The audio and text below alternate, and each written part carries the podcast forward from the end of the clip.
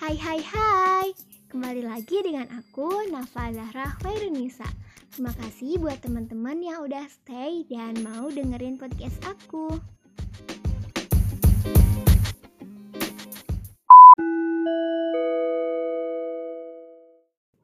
Lanjut ke pertanyaan keempat Jelaskan pembagian tasaruf goiru akdi.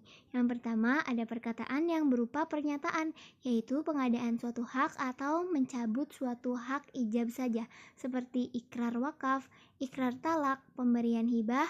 Namun ada juga yang tidak sependapat mengenai hal ini, bahwa ikrar wakaf dan pemberian hibah bukanlah suatu akad, meskipun pemberian wakaf dan hibahnya hanya ada pernyataan ijab saja tanpa ada pernyataan kobul.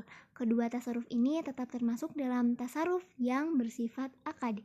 Yang kedua ada pernyataan yang berupa perwujudan, yaitu dengan melakukan penuntutan hak atau dengan perkataan yang menyebabkan adanya nisbat hukum, seperti gugatan, pengakuan di dalam hukum sumpah.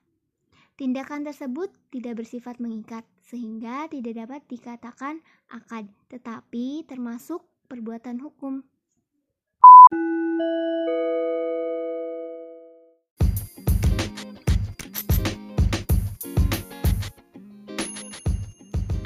Oke teman-teman, tadi adalah jawaban yang aku ambil dari berbagai sumber.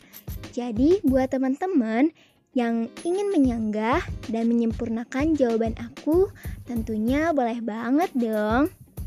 Dan terima kasih buat teman-teman yang udah stay terus dari awal sampai akhir mendengarkan podcast di episode kali ini. Next, ditunggu di episode selanjutnya. Tetap stay tune.